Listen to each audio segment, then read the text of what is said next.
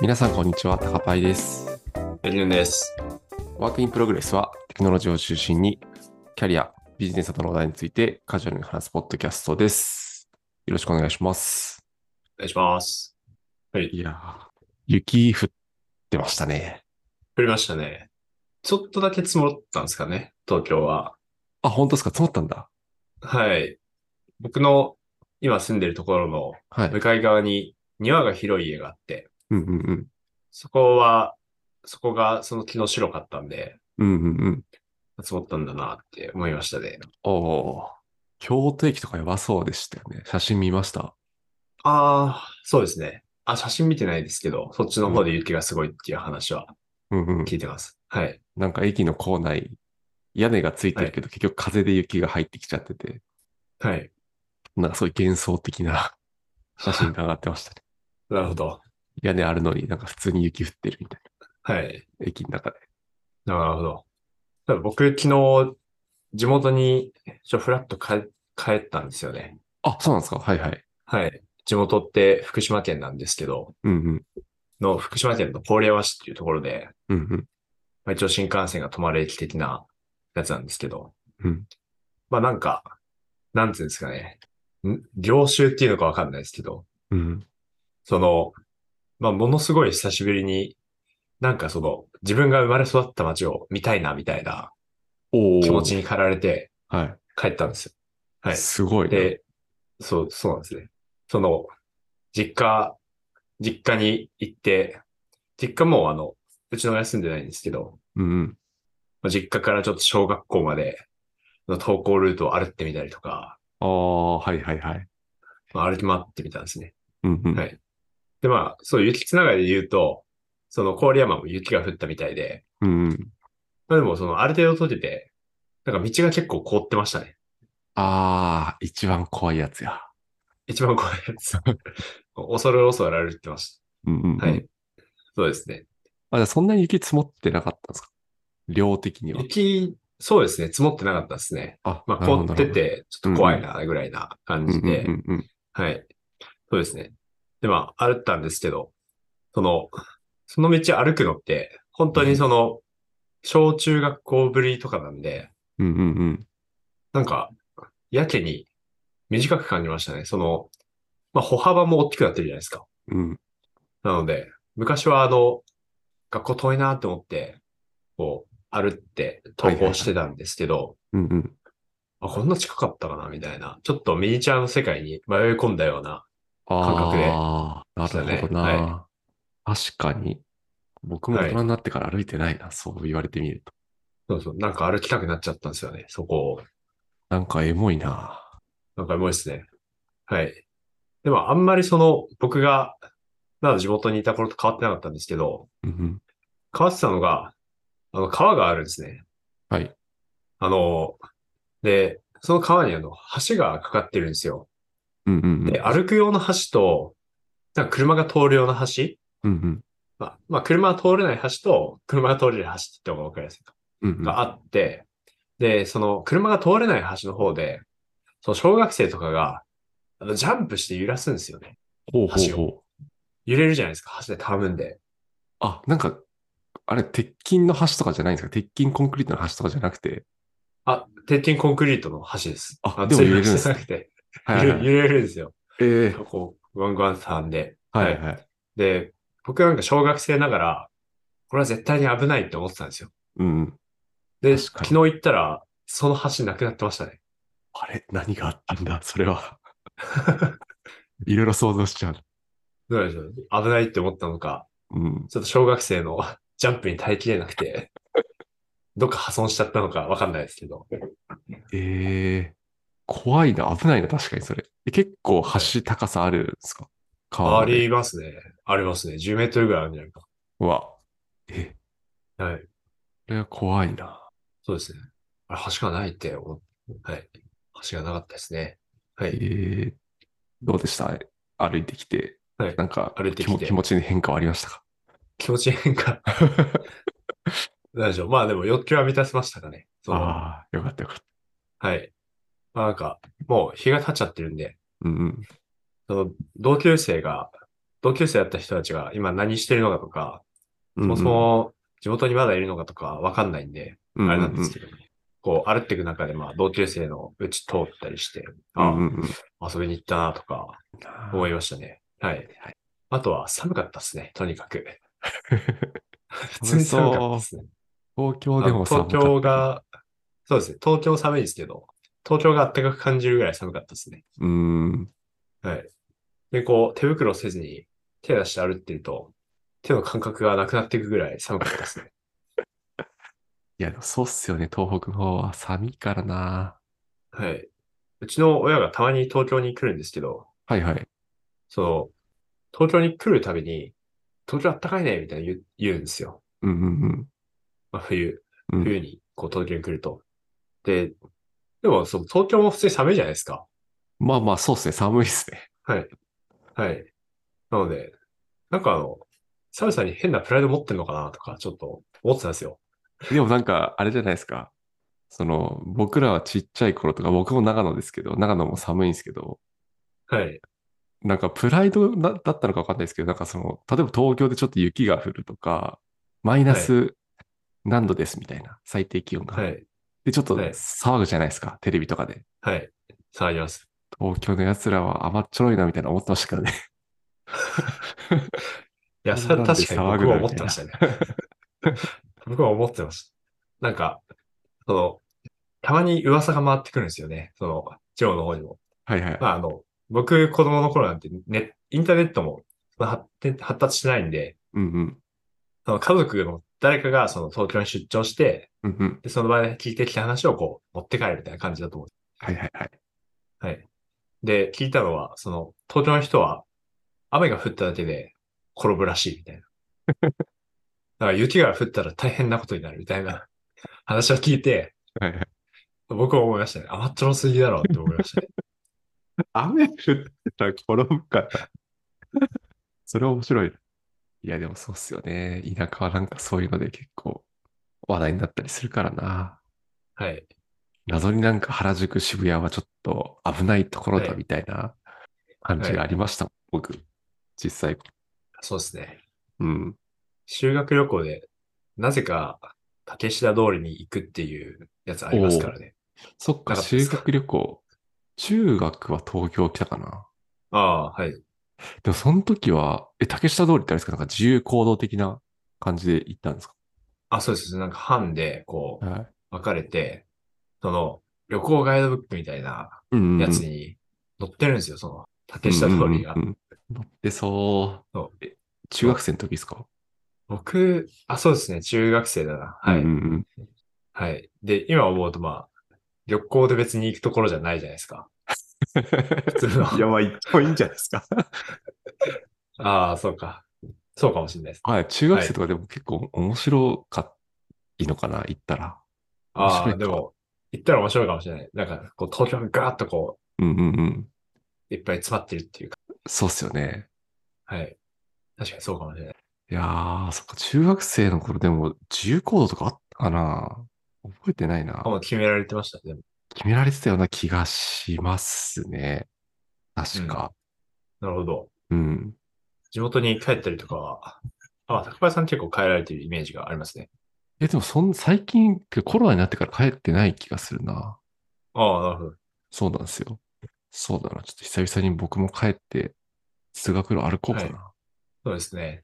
なんか冬の時期だと、結構小学生の時とかやると思うんですけど、はないん。か家の近くで石をゲットして、それを蹴りながら学校まで歩くみたいな、多分やったことある人いるかと思うんですけど、なんか雪国だとそれが氷、うんう氷バージョンでやったりしませんでした。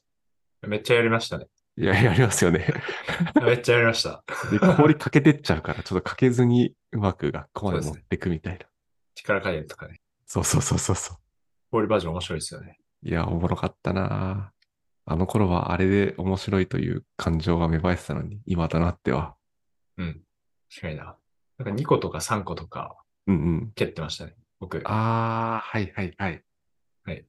名前つけて。名前つけて。名前つけすごいて。で、なんかい、どっか行っちゃうんですよね。その、完全な球体じゃないんで、球体っていうか、その、ラグビーボールみたいな感じで、あの、こうバウンドして、うんうん。ランダムに行って、あの速攻のあの銀のとこに落ちちゃったりとか、ああ、あるある。あるある。それで、ああ、二郎が、みたいな、やってましたね。まあそうですね。そうですね。あ、そうだな。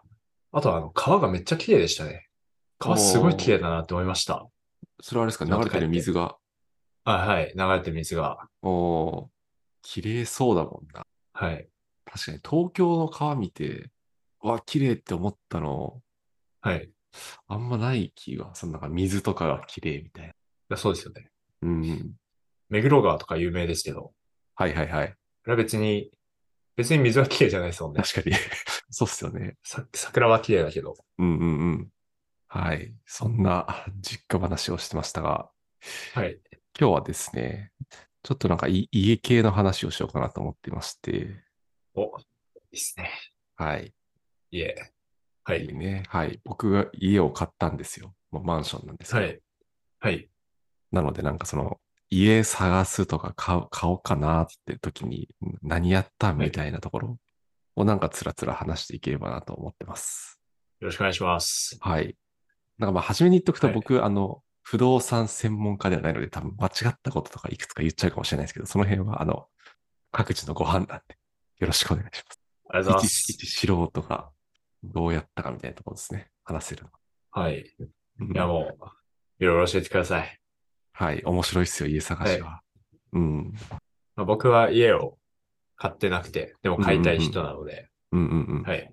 ちょっといろいろ聞ければ教えていただきたいなと思います。はい。はい。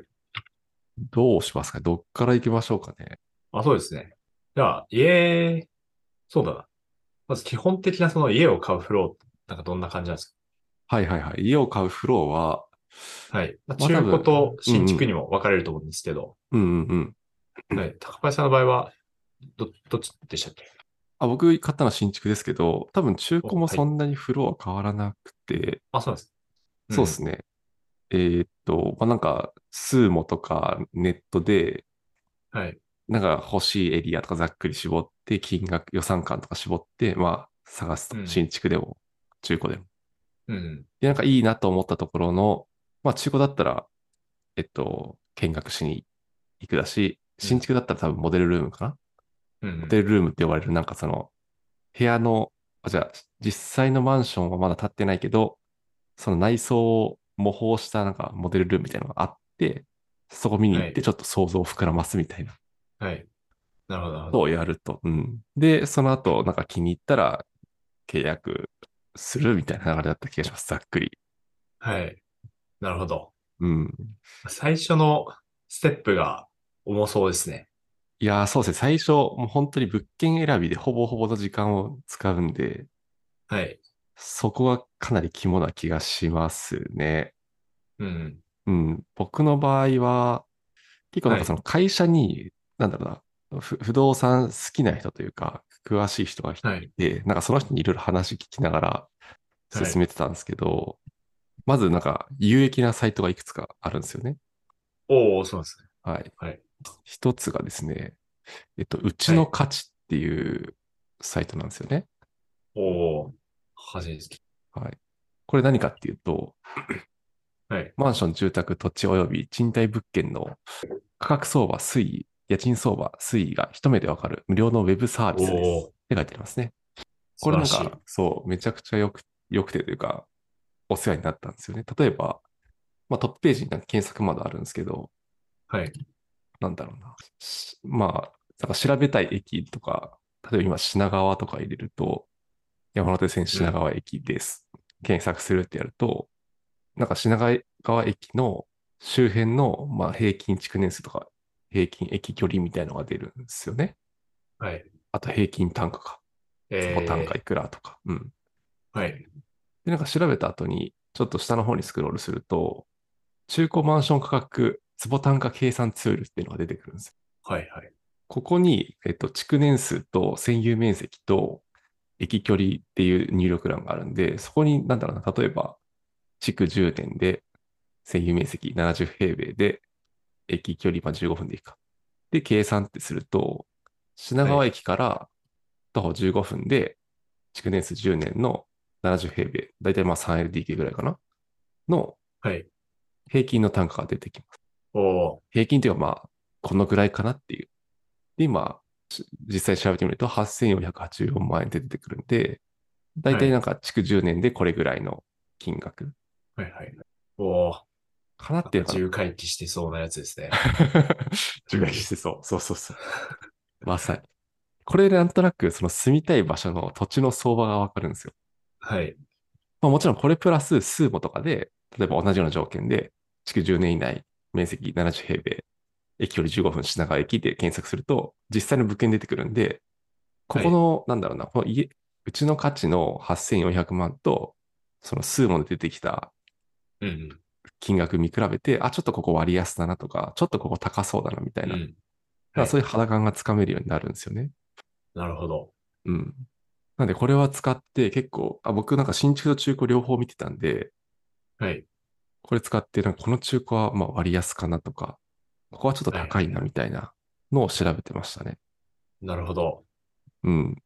で結構マンション多分買った金額が全てなんで、そのもしはい売りたいってなった時も、まあもちろん買った金額が安ければ、ね、同じ値段で売れたとしても、そのはいなんだ、自分がの持ち出しってまあ少ないので、はいはい。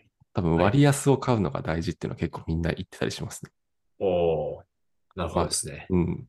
そうそうそう。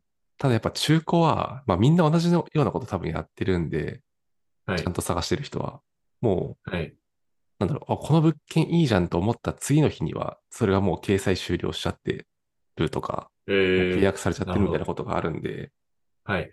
結構働きながら探すのむずいんだと思いましたね。うんうんうん探すのっていうか、もう契約するのか。はい。ここいいじゃんってなって、なんかもう、その日にすぐ見に行っても、なんか、まあはいろんな人がいい物件なんで見に行ってるんですよね。で、はい。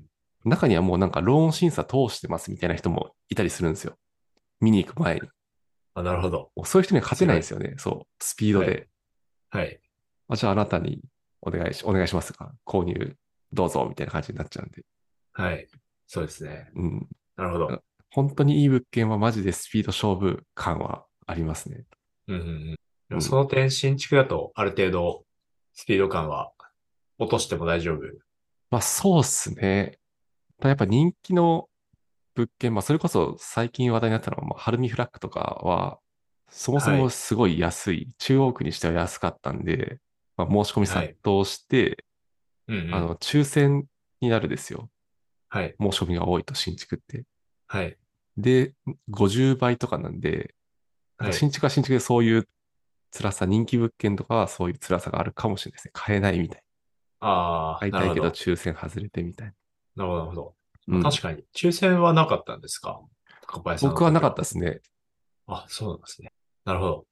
なんか勝手に、新築は、抽選があるもんだと思ってました。ああの、そう、そういうイメージがありましたね。結構、どこのマンションも、まあこの、こそうそう、なんか一回新築の申し込んだことあるんですよ。はいはいはい。モデルルーム見学みたいな。うんうん。はい。で、そこでも、もうその、モデルルーム見学の日程が全然空いてないみたいなはいはいはいはい。感じだったんで、あ東京の新築今こんな感じなんだなっていう、うんうんうんうんすごい人気なイメージがありましたね。でも、なるほど。多ここ分、はまあ、とあそこうでろすねによってっていう感じなん場です所ね。によってだし、まあ、部屋によってもあると思いますし、先着順っていうのもあるんですよ。だかはいはい。らそこは本当に早いもの順で、買うって言った人順みたいな感じだから、はい。そういうところだと抽選なく買えたりもしますね。うん。で、なんかもう一個おすすめサイトがあって、まあ、さっきはうちの価値っていう、なんだ、その土地の相場を知るみたいな感じだったんですけど、もう一個なんかマンションレビューっていうサイトがあるんですよね。はい。こっちは何かっていうと、えっと、その特定のマンションで過去いくらで取引されたかみたいなはいはい。物件の情報が見れるんですよ。なるほど。おなーので、まあ、都道府県で東京都とか入れて、はい。マンション名、マンション名何か入れたいけど、まあ、何か入れる と、そのマンションが出てくるんですよね。ああ、例えば何がいいかな。まあ、マンション名じゃなくても、うんどうしよう。じゃあ、例えばめ、目黒、目黒駅とかにしようかな。あ、目黒出てくるかな。はい。うん、そうすると、今僕、目黒で調べましたけど、はい。検索結果、670件ぐらいの物件データが出てきて、おちょっと適当に一番上のシティタワー目黒っていう物件を見てみると、はい。まあ、上の方に物件情報出てきて、で、なんか下の方に行くと、えっと、この物件の過去の取引履歴とか、うんなんかそういうのが見れたりしするんですよね。あとなんか将来このぐらいの価格になりそうよみたいな、まああくまで予想ですけど、うん。はい、はい。とか見えるんですよね。で、なんか、こっちだと周辺エリアの中古マンションの売買相場情報っていうのも一緒にグラフで出てきて、うん。実際にその物件と、あとはこの物件品川区っぽいんで、品川区の売買相場のその推移うんとうんか、もうちょっと小さい範囲で品川区西五反田の売買相場とかのグラフが見れるんで、はい。その周辺の物件の売買情報と比較して、この物件はどうなんだろうとか、はい。おー、見やすい。そういうのが見えたりします。すごい。だから中古とか買おうとしてる場合は、なんかここサイト見ると、過は去いこの物件でどれぐらいの部屋がいくらぐらいで売れたのかみたいなのが見れるんで、はいここも結構参考になるかなとなるほど、なるほど。思います。確かに。いいっすね。うん。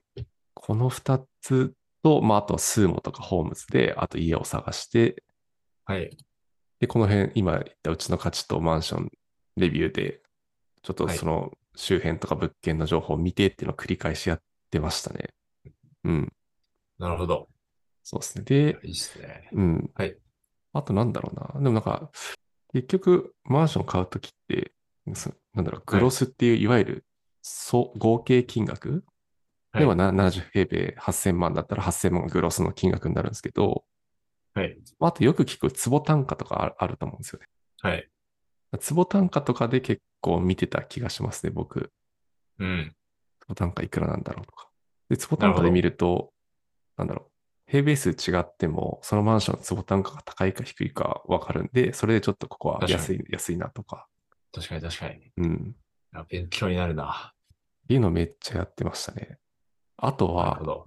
これはなんかはあいんまりおし、なんだろうひひ広めたくないというか、はい。めちゃくちゃいい、なんて言うんだろう。はい。ライフプランサービスがあって、おーですか。知りたいっすね。これあの、もし聞いてる方、し気になる方は概要欄に貼っとくので、よければ。はい。なんかあんまりアクセスがあると、もしかしたら有料になってしまう可能性もあるかなと思うんですけど、 これ、おーなんかすごくて、はい。はい。なんだろう。本当にライフプラン設計してくれるんですよ。例えば、はい。えっと、僕結婚してるんで、僕の情報、今の年収と、今後はいなんとなくこれぐらいのパーセンテージで年収上がり、上がる予定ですとか、はい。はいで奥さんも同じような情報を入れて、例えばこの期間は育休に入るとか、産休に入る予定ですみたいな、まず入れるんですよね。はい。で、子供は何人欲しいですかみたいなのを入れて、はい。で、そのうち私立に行かせるのはどっちで何年間とか、大学は理系、あー文系、あ文系じゃない、理系文系どっちとか、私は立いはい国立どっちみたいなのを入れるんですよ、全部情報を。はい。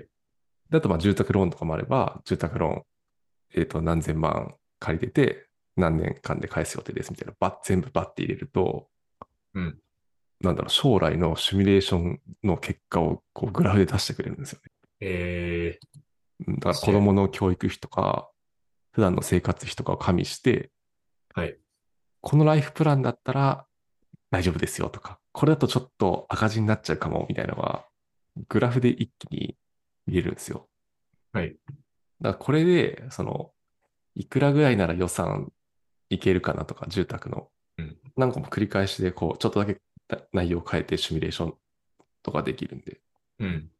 でその予算感を決めるときは、ここをめっちゃ使ってたりしましたね。なるほど。うん。これ、ありがとうございます。そこれちょっと一回やってみると面白いと思います。うやってみますね、これ。ぜひぜひ。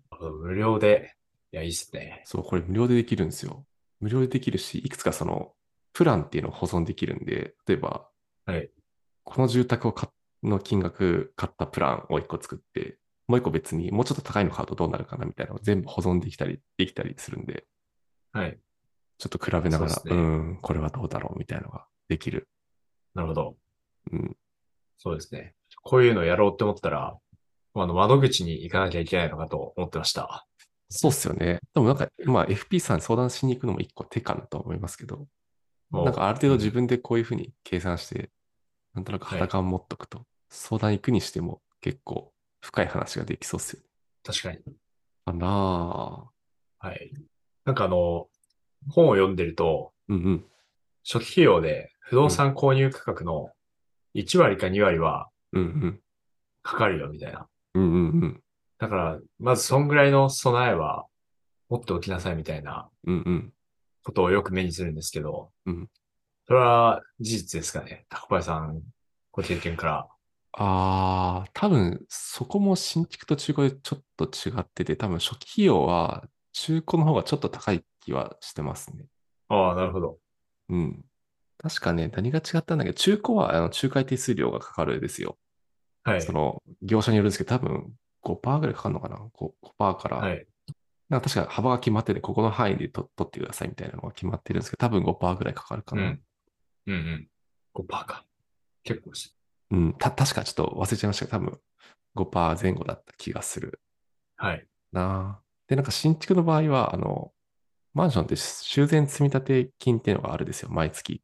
はい。いわゆるなんかその大規模改修とか、なんかあった時に、マンション直せるように積み立てておくお金があって、はい。それを最初一括で、あれどんぐらい払ったかな ?1% ぐらい払ったかな物件の。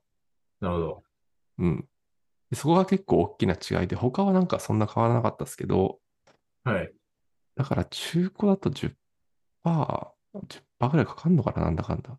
なるほど。僕の新築の時はこう全部で5%ぐらいだった気がするな。最初に払ったの。なるほど。でもいずれにせよ、うん。まずそこを準備してから勝負に臨めっていうことですよね。そうっすね。その手付金がないとそもそも契約できんみたいなのはあったりします。いや、そうなんですね。そうなんですよ。あとあれかな。やったことは、まあ、さっきのライフプランソフトで、なんか予算決め、なんとなく決めて、はい。あとあれですね、実際に月いくら払うのかみたいなシミュレーションもして、その住宅ローンを。はい。僕あの変動金利で借りてるんで、はい。金利上昇とか普通にする可能性あるんですよね。はい。はい。だから例えば10年後にちょっと上がった時に月いくら返すようになるんだろうみたいなのはうん。シミュレーションして、じゃあなんかこれぐらいまで金利上がってもまあ住む分には大丈夫そうだよねみたいなうんうん。のをやったりしましたね。それはもう完全に Excel でやりましたよ。Excel というか、まあスプレッドシートか。ああ、なるほど。うん。確かに。スペースシート普通に使えそうですね。うん。なるほど。そうですね。あ金の利も、うんはい。はい。あ、ごめんなさい。どうぞ。うん。なんか金利も多分固定化、変動化であると思うんですけど、多分い今だと変動一択な気がしますね。うん。なるほど。まあ、それは変動が圧倒的に低いからですか。低いですね。で、なんかまあ上がったらどうするんだ議論はもちろんあると思うんですけど、はい。確か、えっと、ちょっと忘れちゃったんですけど、結構上がらないと、その総支払い額が固定と同じにならないんですよ。はいはい。で、そうなる確率が、バブルくらい、あの、1990年くらいのバブルあったと思うんですけど、あれぐらいの好景気になったら、はい。固定金利より変動の方が上がるかもみたいな。上がるかもというか、な上がるほどる、上がるみたいな、そういうシミュレーションになるはずなんで、はい。ああいうバブルがもう一回来ると思ってたら、固定の方がもしかしたら得かもしれ ない。って感じだった気なるがほどします。はい。やってみると。なるほど。来ないとは限らないですね。そう、来ないとは限らないから、そこはまあはい多分、まああと固定にしとくと、なんか精神的にはちょっと安安定するかもしれないですね。確かに。ゆとりみたいなのできるかもしれない。うん。はい。なんかそこをどう確かに捉えるかは多分個人によって違うとは思いつつ。うん。なるほど。あ、あとこれ、ちょっと聞きたかったんですけど、はい。最初の地域のしぶ絞り込みで、はい。その、住む地域を決める上で、なんか考えたことってありますか、ああ、それはあるかもしれないな。結構うちだと、あ、これも多分家庭によると思うんですけど、ハザードマップは結構気にしてたかもしれないですね。ああ、大事ですね。で、ハザードはなんかあの、か重ねて見るハザードマップみたいのがあるんですよ、サイトが。多分、はい。 Google ではいハザードマップで検索すると一番目に出てくると思うんですけど、はい。そうそう、これで、でもハザードを考慮すると選択肢めっちゃ減るんですよ。あ、そうなんですか。そうなんですよ。要は、東京のあの、ひ東側はい。えっと、江東区らへんかだから、はい。荒川流れてると思うんですけど、荒川からはい。山手線のところまでは、ほぼほぼはハいザードかかってくるんで、ああ、なるほど。そうそうそう。だから一気に東側の選択肢減っちゃうんですよね。なるほどですね。そう、だからそこは、なんか、ご家族とかで話し合って決めるのが良いと思います。うん。そうか。そう。だからハザードは一個気にしてたんで、うちの場合は、はい。だから東側はあんまり最初から見に行ってなかったっていうのはありますね。うんうんうん。であとは、そっかなな、るほど実際に買う前に、ちゃんとその駅をいに行って、現地を見るっていうのはめちゃくちゃ大事だと思います。ああ、雰囲気とか、そうそう、雰囲気とそのか。まあまあ、その生活、うん。なんていうんですかね。まあ、どういうお店があるかとか。ですですです。どういう人が住んでそうかとか。はい。なるほど。あ、そうですよね。うん。なんかその知ってる駅に引っ越すならいいと思うんですよね。今住んでるところとか、その近くとか。はい。じゃなくはていそうじゃなくて、そのひひ広い広域で探してる人とかは、多分行ったことないとことかも候補として上がってくると思うんで、はい。そうそう。それはめっちゃ大事っすね。実際に足を運ぶ。うんうんうん。で、できれば多確分、うん。夜とかも行ってみた方がいいと思いますね。ああ、そうかもし帰れな宅い。時間とか、うん、駅から歩いてみて、はい。廊下とか。なるほど。うん。平日と休日でなんか、一回ずつは行ってみた方がいい気がする。うん。坂道とか、意外と分かりづらいですもんね。ああ、そうです、そうです。めっちゃきつい坂があるとか。いはや、い。そうなんですよ。一回あったのは実際にその、駅行って、休日の昼間に行ったのかななんかこの辺、その駅の物件ちょっといいなと思ってて行ったんですけど、はい。なんか、駅ち、駅駅の近くのスタバに、昼からなんか酔っ払った夫婦みたいのがいて、はい。は結構うい。るさかったんですよ。なんかそれでなんか、うん、どうなんだみたいなはい。ことを思って、なんかそこは候補から外したみたいなのもあるんで。おー。まあでも、そうですよね。そうそうそう。確かに重要だな。かなあはい。カフェ入ってみるのとかも重要かもしれないですね。うん。結構そこに住んでる人の住民性が出る気がする。はい。なるほど。かな。ハザードマップと、あとは、まああんまりこっちはそこまで重視してないですけど、なんかあの警察庁が出してる、なんだっけな、治安マップみたいのがあるんですよ。おー。なるほど。そうそうそう。はい。あ、これか。実行、ん警視庁犯罪情報マップ。これや。はいはいはい。これ見ると、あの、どの地域でどういう犯罪が何件起こったかとか見えるんですよ。便利だな。そういや、便利っすよ。何でも見れるから。で、やっぱなんか子供育てるとかなると、ちょっと気になるじゃないですか。気になると思うんですよね。気になりますねうん。治安とかは。はい。だからなんかなんとなくこの辺治安良さそうとか悪そうだけど、実際どうなんだろうみたいなのは多分これ見ると、ちゃんとした事実が載ってるから、いいかなそとうですね思いました。うん。いいですね。そうか。マップでの情報はいいですね。うん。なんか僕の、あの、前職での上司の人が言ってたのは、あのー、なんだっけ、区の小学校の実力テストの偏差値、ああ、はいはいはい。平均点、はうんい、うんうん、を見たって言ってましたね。ああ、そういうのも大事かもしれない。はい。そう。で、なんか、マジで隣り合った区でもうん。平均点めっちゃ違うらしいですね。うんうんうんうん。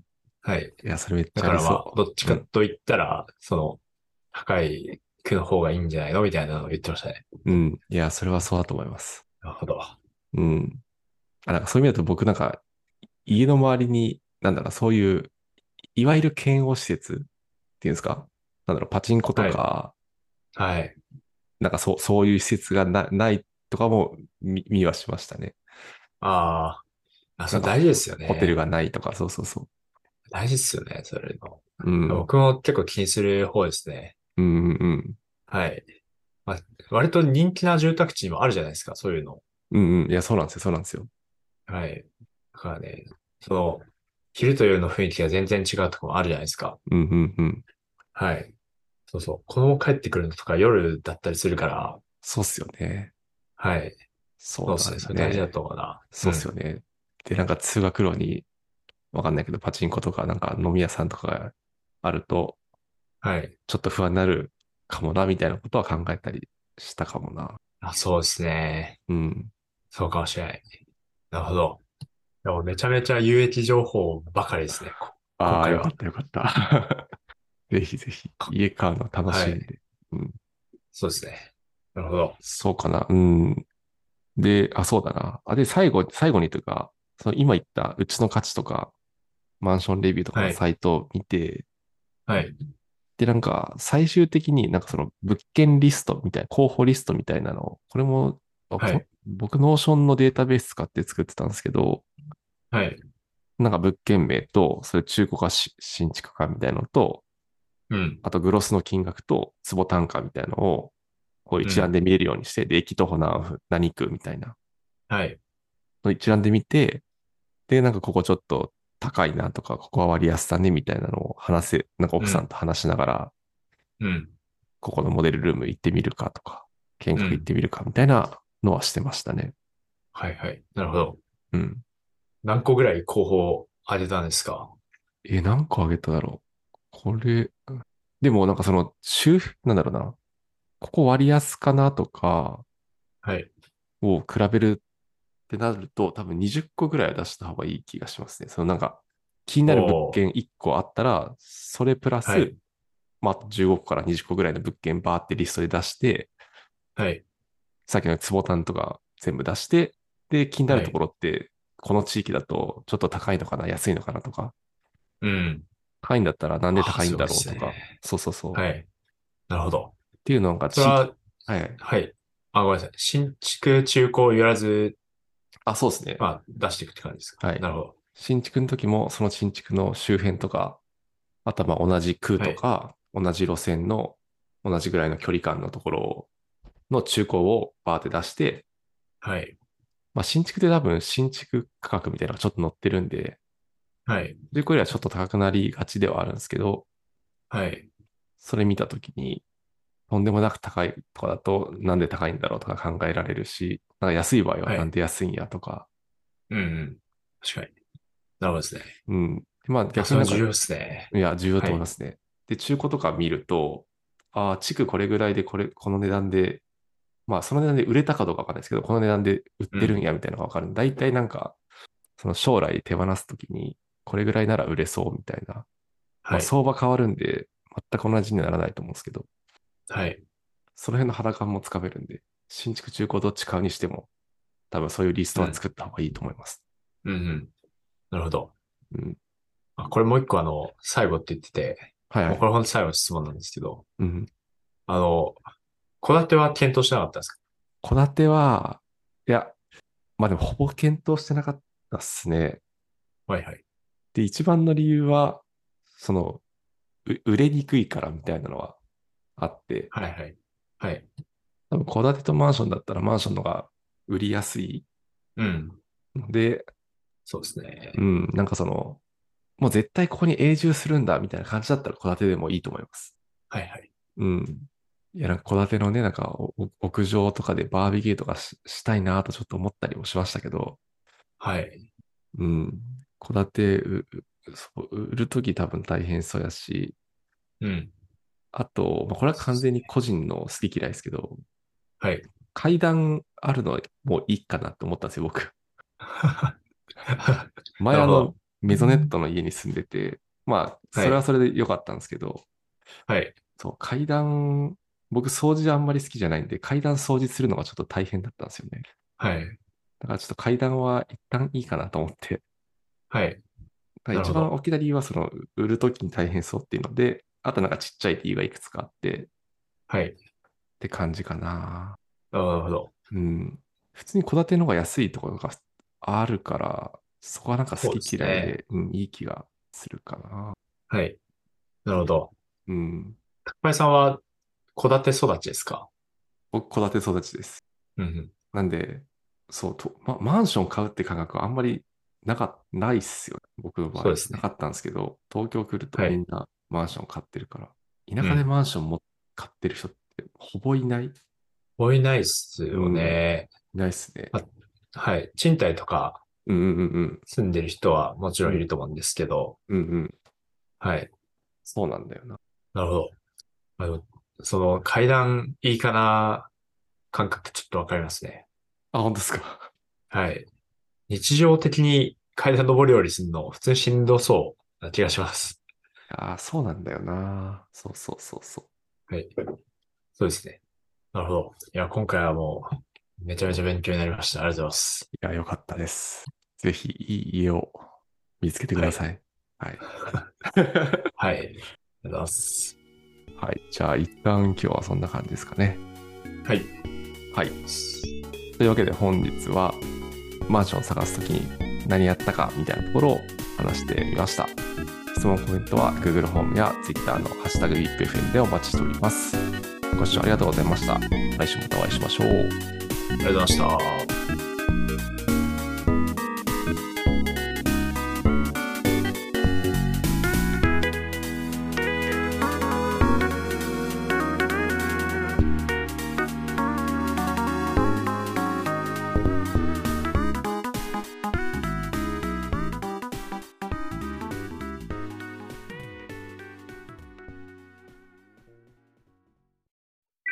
And now, a short commercial break.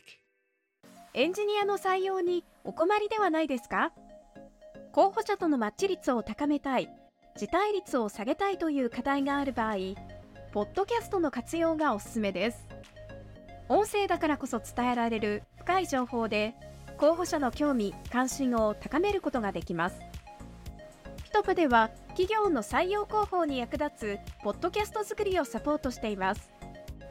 気になる方はカタカナでピートパと検索し、X またはホームページのお問い合わせよりご連絡ください。